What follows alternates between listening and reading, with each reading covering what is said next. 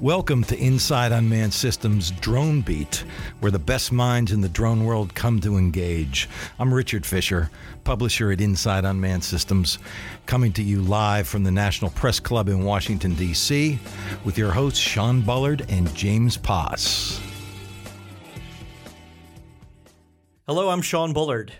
And I'm James Poss. Together, we're Inside Unmanned Systems Drone Beat. Inside Unmanned Systems Drone Beat is a weekly podcast that gets top caliber guests and drills down on the most important topics in the drone world. Sean, what are we covering this month? Well, James, we're covering a big one this month small UAS operations over people. The FAA released a notice of proposed rulemaking on their operation of small unmanned aircraft systems over people, and we're going to discuss the research behind the rule, the FAA Pathfinder on ops over people, potential mitigation measures that might allow drones to fly over people with the new rules, and the potential impacts to the commercial drone industry. Okay, so you're the government relations expert. What is an NPRM and how does it fit into the overall FAA rulemaking process? Uh, so, James, that's a really good question. An NPRM is a notice of proposed rulemaking and it's the midway point in the federal agency rulemaking process. The FAA has already decided it needs a rule for ops over people and convened a panel of experts called an Aviation Rulemaking Committee, or ARC, to advise them on drafting this rule. Okay, so I was on that arc back when I was executive director of Assure, the FAA's Drone Research Center of Excellence. Right. Uh, you know, we, we, published our report way back in April of 2016. Why has it taken nearly three years to draft rules on ops over people? So the, that's not really a normal timeline. Uh, the FAA wanted to publish a notice of proposed rulemaking on ops over people way back in December of 2016, eight months after the ARC. But the draft rules hit a snag during the interagency coordination process. DHS, DoD refused to coordinate on the rules until the FAA made rules for the remote identification of small UAS. Yeah, so so they didn't want UAS flying over people routinely until they could identify who was flying what drone and where they were flying. Okay, so that that part makes sense. But so what happens now that they're moving again? What happens after this NPRM? So the FAA gathers public comments on the proposed rule until April the fifteenth. I know that's tax day, not a not okay. a great day. Yeah, uh, but then it reviews the comments and coordinates their draft of the final rule with other federal agencies. We hope the FAA will take six to nine months to coordinate the rule, get it to OMB or the Office of Management and Budget, and they'll do a final review, usually the most stringent review, and then it gets presented to both houses of Congress, the House and the Senate, and then the GAO or the General Accounting Office uh, takes a good stab at it, and it's published in the Federal Register. Okay, that does not sound like a short process how long does all that stuff take? So, you know, um, that's the $64,000 question right now. Which is about what you charge for answering those questions, Sean. Yeah, yeah. Yeah, yeah. Well, the basic small UAS rules or Part 107 rules themselves sat at OMB for years before approval. Uh, we've already seen these ops over people rules held over at least two years now during the interagency review process. So it didn't even make it to OMB uh, previously. Okay. well, you know, I, I would hope, and a lot of folks that both you and I have spoken to and know, we would hope the FAA would listen to the public and maybe change a few things. If there's a lot of well reasoned opposition to the proposal or uh, some of the provisions, um, you know, we we need to just kind of keep in mind, or at least there's a sense that during the review process, other major federal agencies like DoD, DH, and DOJ um, could uh, get input also, and and so it's not just public input that's going on right now; it's also from other federal agencies, and so the the FAA may have to respond to some of those concerns but they don't have to. Uh, they no, can ignore don't. all that. Okay, so it's got it in uh, perspective there. Uh, okay, so we're not going to have enough time to discuss all the rule in detail, but what are the basics of the proposed rule? Sure, good question. So the rules allow drone ops over people in three categories. Uh, it's it's category one allows ops over people for any drone under 0.55 pounds. Pretty light. Yeah, pretty light. Uh, category two allows ops over people if a drone can mitigate impact with a stationary object to 11 pounds of kinetic energy transferred and doesn't have open rotating parts that can lacerate human skin. Okay, and we're gonna Dave Arter, we're gonna explain all that, so don't don't worry about 11 foot pounds and all that's, that. That's yeah. why we have our guest on today's show. Uh, this is designed to permit operations with a low probability of causing a serious energy injury to people. Category 3 allows ops over people for any drone that can mitigate impact with a stationary object to 25 pounds of kinetic energy transferred and operates over a closed work area, doesn't operate for a sustained period over people in the open or over any open air assembly of people. It's designed to permit a low probability of severe okay. injury. So that's like a closed movie set or a building site, right? For that category three stuff. Yeah, yeah, exactly, exactly. Okay, all right. So reasonable men and women can differ over the uh, energy transfer numbers. And I know we'll be discussing that in detail today, but that makes sense to me. You know, we can just talk about the numbers and the methodology sounds good they slip something in there at the last minute that right. does not make sense. Right, right, it? right. So, so the the the, the loudest um, kind of uh, rancor that uh, we've heard is that uh, for some reason. Uh, the FAA prohibited drone ops over moving vehicles, and and that one took, I would say, both of us here by surprise. Uh, well, everyone that follows drones. Yeah, pretty much everyone within this space from California to Florida to Mississippi to New York to North Dakota. Okay. And so it never came up in the ARC or anywhere else before the NPRM. Okay. All right. So that all makes sense. So we've got a good review of what the rulemaking process is, what the rule itself. Um, seeing as how we're still in the public comment phase, and we are until the 15th April, hopefully we'll be able to get this episode out before the 15th. Um, Sean and I have decided to give the man responsible for the research behind the rule the first word on ops over people because research rules are the best one, right, Sean? Yes. You don't want to just make Most things certainly. up. So, our guest today is Dave Arterburn of the University of Alabama in Huntsville, lead assured researcher for small UAS ground impact studies. Uh, Dave leads a team of researchers in Huntsville, Mississippi State University, the University of Kansas, and Embry-Riddle Aeronautical Re- uh, University to investigate what happens when a small drone strikes a person or a structure on the ground. And uh, Dave is a good friend of mine. He's a West Point graduate and uh, a Army helicopter test pilot, which is particularly dangerous because, as we all know, those things don't have ejection seats. So, Dave, welcome to Drone Beat. Well, thanks for having me. Oh, well, you're more than welcome to get here. Okay, uh, before we start, could you please just tell us a little bit about yourself and the, the, the Assure team that's working UAS ground impact research? Well, Jim, so I'm uh, the principal investigator, as you uh, indicated, for the ground collision severity research uh, that Assure is doing as part of the FAA UAS Center of Excellence. Um, the Assure team is uh, helping the FAA with research based uh, information so that they can inform the decision makers on actual data as they uh, make the rules. And so our focus here is to provide that uh, ground grounded research that uh, informs rulemaking. And uh, our team, uh, you mentioned a, a, bunch of the team from the first study, but we also have Ohio State University uh, on the current team. Uh, as well as uh, Mississippi State, uh, and we have Wichita State. The National Institute for Aviation Research was on both studies as well. So, Dave, could you explain your research? And I understand that this is a two phase effort and you've only completed phase one. Is that correct? That's correct. So, phase one was completed in uh, October of 17. Uh, and that report was published. Uh, was the first Assure report to be publicly released. Uh, was briefed to Congress as uh, congressional staff uh, prior to the public release.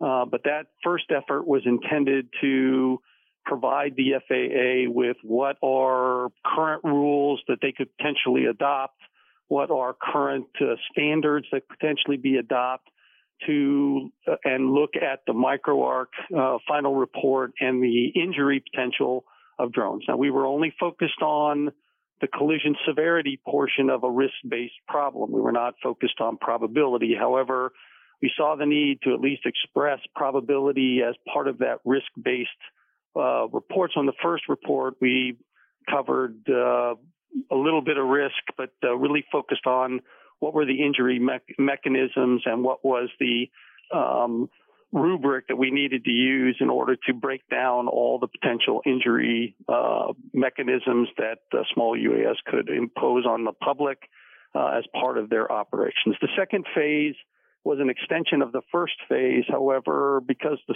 scope was very limited uh, and largely UAH funded on their own a series of tests uh, on Phantom 3 drones, which actually were impacted against uh, anthropometric test dummies, uh, we we we uh, pushed that forward to with the FAA to expand the number of drones to where we w- looked at over 16 different multi-rotors and fixed-wing aircraft, and we also, in addition to crash dummy testing, have also completed uh, uh, impact testing on post-mortem human subjects, more commonly referred to as cadaver tests. Cool. Okay, so I got to admit that uh, we do have some homework for this episode for our, our listeners out there. We want you to, to, go to the FAA website, and we'll have the link here and read the NPRM before the next episode. Also, as Dave mentioned, his phase one research, which is just one drone, a DJI uh, Phantom 4, uh, going against one test type of test subject, which is a crash dummy. That research is public. It has been public for a while. There's a great summary briefing that we'll put a link to. And if you're really motivated, you can read the whole thing. It's, it's great research. Um, now, uh, Dave, you and I were on the ARC for Ops Over People, and I know you took direction from the ARC to establish a baseline for your research. Did the ARC findings and guidance from the FAA really guide you in your research? Is this research designed to come up with a good Ops Over People rule? So our research was not designed to uh, reinforce what the ARC decided. Our research was designed as the hypothesis was this appropriate standards for minimizing risk over people. So the injury potential mechanisms that were picked for category two and category three operations those were the focus of our efforts because those largely impact commercial operations more than any and this and the current flight over people rule is focused on category 2 and category 3 operations so our focus was against the uh, abbreviated injury scale level 3 or uh, severe serious injury um, area that was chosen by the ARC and it's important to note in the ARC one of the encumbering factors with the ARC was during that proceeding, there was no clear understanding of probability that the ARC committee was able to use. And so the ARC's final report was focused on severity and probability of a certain class of injury that was largely taking out, taken out of the committee's deliberations without really any consideration for the probability that a strike would actually occur. Okay, so basically, the, the ARC was thinking there was a 100% chance of a strike on a person and not a more realistic, you know, That's correct. Chance. And the okay. current rule is focused in that direction. The other portion of our first phase of research was focused on the Range Commanders Council uh, guides that was largely been used by the military on the national test ranges to look at safety calculations for debris falling from missiles that are self-destructed or things that come apart in flight and what their potential injury uh, it could be to people on the ground. And that's largely been the focus of also commercial space uh, probability standards that uh, many of those things are rooted in this current NPRM, but our, our initial research showed very much that uh, one statement I like to use is drones are not bricks. They're not rocks falling out of the sky. They have flexibility and they have, don't nearly have the same injury potential when they strike a person. That doesn't mean, that's not to say that they're completely safe, but there is a complete difference between a metal object falling out of the sky and a drone falling out of the sky, especially the small plastic drones that are dominate the market up to 10 10 or 15 pounds. Okay, so the range commander's guidance um, was set up for you know guys that are running ranges at Edwards or Eglin or something like that, and it was for solid objects, you know, a, a, a, piece of a jet engine from a crashing test plane or a missile warhead or something hitting the ground. And uh, it was set up to give commanders um, guidance on what area to clear. So they just assumed everything was solid object like a bullet that was going to hit, and we needed to get people on the ground out of the way for that. Is that an accurate description? That's correct. The, the focus of the study that was done in, I believe, in 1996 was at Sandia Labs was uh, focused on the type of metal objects that fall off, largely tungsten, aluminum, uh, in some case steel, but all of them were rigid impactors. And so they relied on studies that were done during some early injury metrics after World War II that were largely looked at what happens when you have a nuclear strike and debris is flying across the ground, or if you have an explosion from an ammunition depot, how far out do you need to separate the public from those bunkers in order to ensure that you have that nobody is okay. going to be injured or the risk is very low. So those studies and those anthropometric studies were largely taken from those early studies.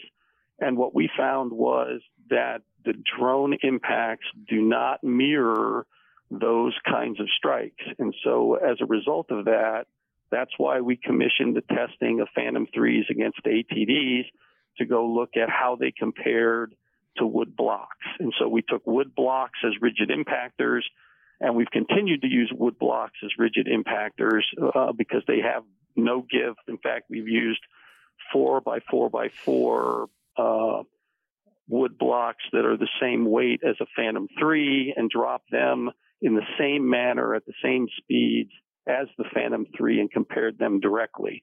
And in our public release and in the first report, uh, there's a clear discussion of how range commanders councils uh, probability of injury and probability of fatality correlate very well with the wood block, but they correlate very poorly with drone impacts.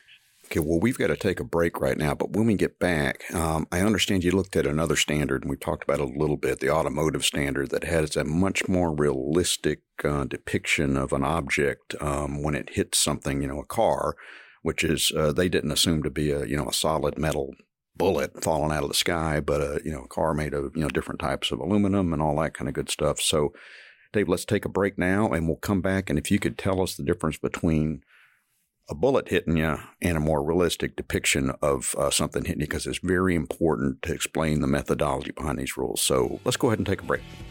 Thank you for joining Inside Unmanned Systems Drone Beat, sponsored by Rohde and Schwarz, a leader in test and measurement for radar and EW, satellite technology, avionics, navigation, and guidance. Rohde and Schwarz products help protect critical infrastructures with drone detection and defense solutions. Learn more at InsideUnmannedSystems.com.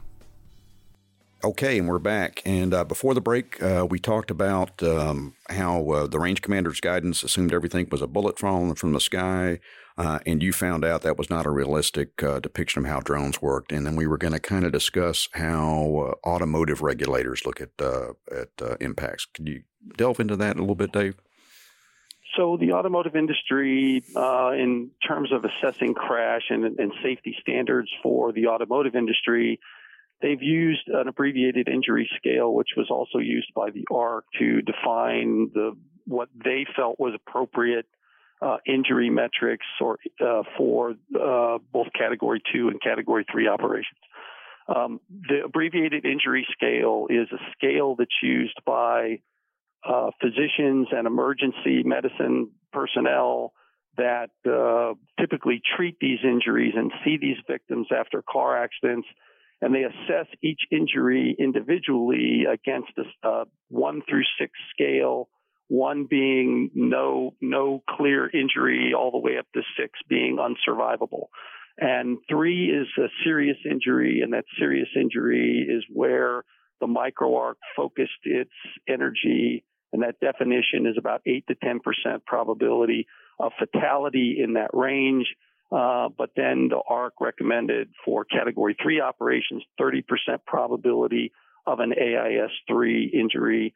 And then for category two operations, it was, um, I believe, 10% probability of an AIS three injury. So the two operations and the two separated were separated largely because category two was the non-participating public where they were not involved. They're just walking around in the public domain and and the AIS, the category three is they're aware that the drone's falling around. They have some awareness it's there and it's a controlled environment. So uh, that's why the higher injury potential seemed appropriate for the category three operation to the members of the micro So that standard that we looked at, we focused ourselves on what is the thresholds that drone operators could potentially test to and have a realistic standard for evaluating injury potential of drones using that 30% probability of an AIS 3 injury as that benchmark.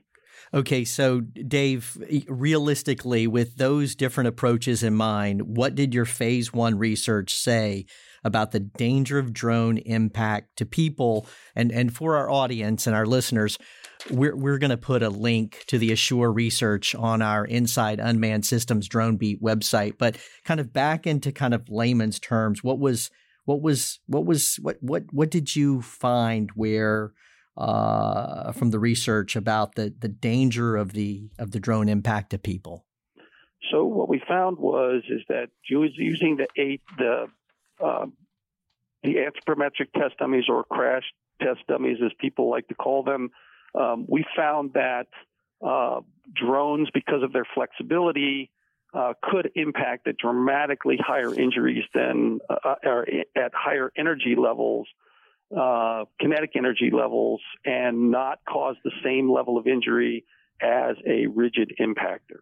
Okay, so that means if you use that range commander guidance, which assumed everything was a bullet, you get tremendous damage. But if you used um, other methodology, you found out you really didn't get that much damage when you crashed an actual drone into one of these crash dummies. Right. So we used a skull fracture metric, which skull fracture is one of the definitions. We had to find a way to correlate the Range Commanders Council information with stuff that was in the abbreviated injury scale metric that was used by the microarc because they're not direct. One uses kinetic energy against fatality. The other one uses kinetic energy, or just uses a type of injury that actually occurs. Okay, so you but just pick skull fracture. Is, right. So we, the, the, the automotive industry has developed testing metrics that say if you have peak acceleration when you hit the ATD of let's use 198 Gs as the example. Mm, okay. um, that becomes the threshold for AIS 3 injury level.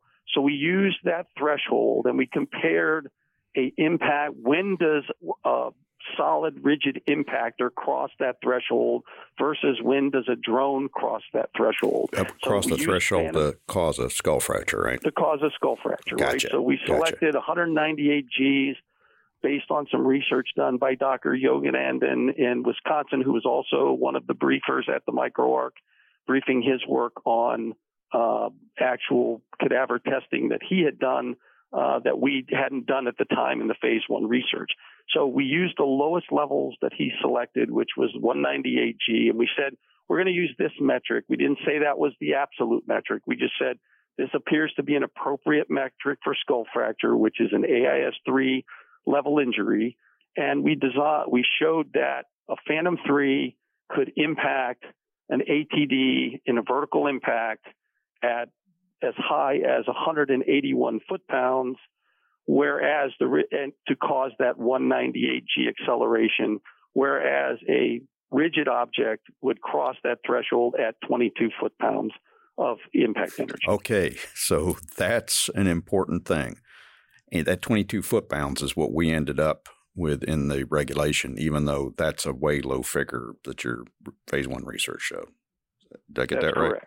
And so the 20, the 11 foot pounds actually comes from the risk based analysis that's used for commercial space, which is their first cut analysis for doing injury metrics. But what's interesting about that is that 11 foot pounds that's in the NPRM um, also is really defined, includes a, a ca- injury or casualty expectation or a probability that goes along with that level of injury. Where in the drone world, if we're given that 11 foot pounds, it's assumed that there's 100% probability you're always going to hit. So all of the uh, responsibility for reducing injury isn't in the way you operate or where you operate or the probability of where you operate, a probability of a collision actually occurring. It's all residing with how much injury can a drone cause when it actually okay okay so dave you, you you've got me here and so just can you can you tell me does that equate to a low probability of a severe injury? You know are these numbers too high? Are they too low? Just based on your phase one research. Well based on the phase one research and even if the public wants to go out we have uh, sure has a 36 page public comment out against the nprm that's publicly released that the community can go look at. Um, that's out on the website, and we will give that. Jim, I'll give that to you and Sean. You betcha. And you can Great. publish it with our report. Uh, the, the identifier they find, and in there they can get a glimpse of uh, the phase two research and how these particular metrics compare with actual. Because our goal was to how do you actually how does industry actually test to show that they meet those standards because it's impossible to determine 11 foot pounds of transferred energy. You can calculate 11 foot pounds just prior to impact, but how much gets transferred is is one of the holy grails of science and trying to figure out exactly that energy transfer. We'd rather use more realistic, consistently applied, standards based metrics that are based off automotive industry and a lot of our testing that show where the low threshold, where this 30% probability of an AIS3 level shows in our phase two research. And when it's published, you'll also get to see where the cadaver data shows and the bottom line is the numbers are dramatically higher okay. than the 11 or 25 so foot pound numbers. When is your phase two research coming out? And let me summarize phase two research. Phase one, one drone versus those, you know, crash dummies that you see in the commercials. Phase two was how many drones?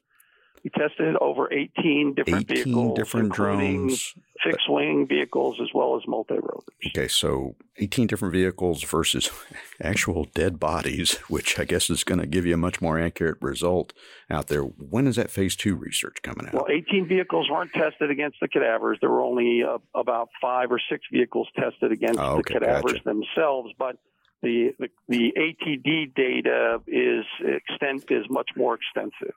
And so we expanded the AT. It's very expensive to do, and it's very time consuming to do a lot of cadaver work. We think that the FAA needs to continue and do more of this cadaver work in the future uh, to continue to refine the standard. But we believe we've developed some very consistent uh, metrics that can be used that can consistently be tested against ATDs or a simplified method rather than have requiring every industry member to go out and do cadaver testing. We think that the standard can be applied against ATDs in a very reasonable cost uh, to be able to certify their vehicles for Category Two or Category Three operations. Okay, in a so more so realistic way than the 11 and 25 foot. Yeah, so that that that that that that uh, even if you stick with just your Phase One results, what does the research say about the category two and three impact numbers? Yeah, so you know, eleven foot pounds of kinetic energy transferred. You know, what what does that equal? I mean, we we talked about comparing that to pitches in little league. So what is that? Eleven pounds of kinetic energy transferred and twenty five pounds of kinetic energy transferred. So eleven foot pounds, eleven foot pounds of, of transferred energy. When you just consider a rigid, I like to use baseball because everybody has a child that plays baseball. Most people in the in the United States have played baseball or softball. Or you've been hit with a baseball. or you've been hit by a baseball that's been pitched. Well, the the 11 foot pound energy is about the equivalent of a 11U little league team. The fastest pitch recorded. Now that was taken from data that was from a speed gun that uh, uh, uh, was published, where uh, an author went around and he he looked at all the different. He went to a number of different uh, little league games and recorded pitches, and he recorded these were the fastest pitches in the different leagues that he recorded. And so 11 foot pounds about an 11U little league team, whereas a 25 foot pound impact is about a 14U. Okay, so the 11 pound is with an 11 year old hitting you with a pitch, and the 25 pound is uh, with a 14 year old hitting you with a pitch.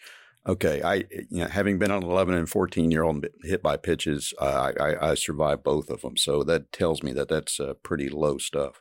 So I don't want to I don't want to belittle the fact that injuries can occur in these things when kids are impacted. That's why we let them wear helmets and other things. But it's very different in in the environment where these levels are very low and they don't cause in 50 percentile males where this is where the FAA does their rulemaking space. Um, it's a very different injury level when you consider those levels with 50 percentile males. So, Dave, uh, let me ask you as we as we wrap up here, and thank you so much for having uh, for uh, you being on the show today. If you could write the rules to encompass both reasonable public safety and and make them viable for the commercial drone industry, what what what changes or what one change would you make? The one change that I would make in the rule is uh, publish standards other than this transfer of energy aspect that they put in this current rule.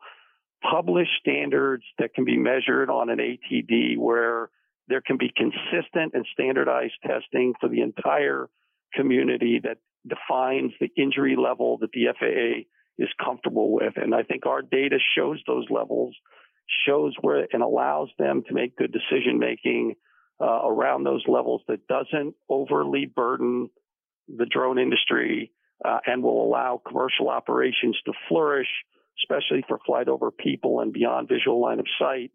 Uh, an example is we showed two vehicles that are widely used uh, by industry, and I won't say their name here, um, but they're published in our follow-on, follow-on report.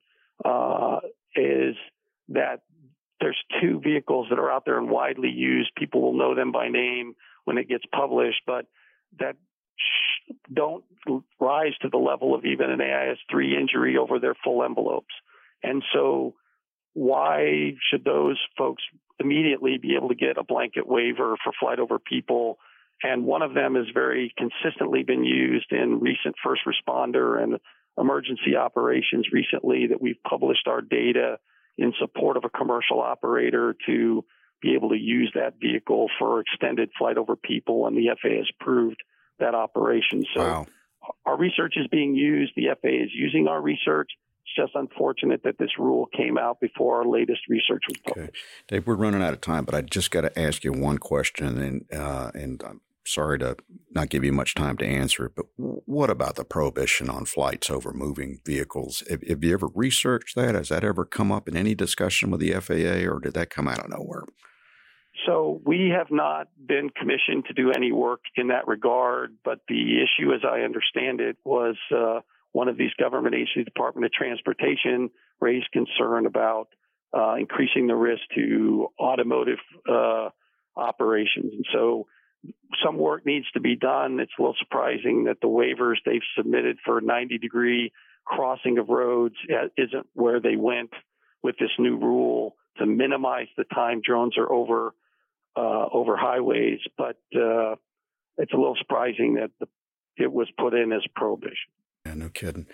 Okay, well, Dave, I'm afraid we're out of time, but thank you so much for your interesting insight into research behind uh, Ops Over People rules. You've really inspired us to break new ground for Drone Beat in this episode, and we're going to assign our listeners homework for the first time. So right. we'll have all of this uh, on our website, but uh, there'll be a link to the NPRM Ops Over People rule and a link to your um, phase one research, and we're hoping your phase two research will uh, come out uh, uh, very soon. But thank you so much.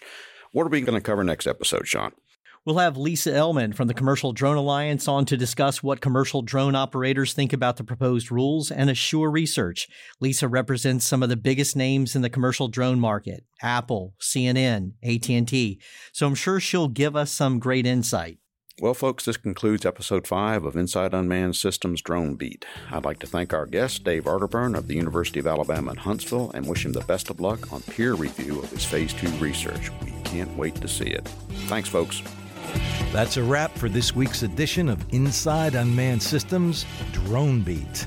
I'm Richard Fisher, publisher of Inside Unmanned Systems, saying farewell from the National Press Club in Washington, D.C.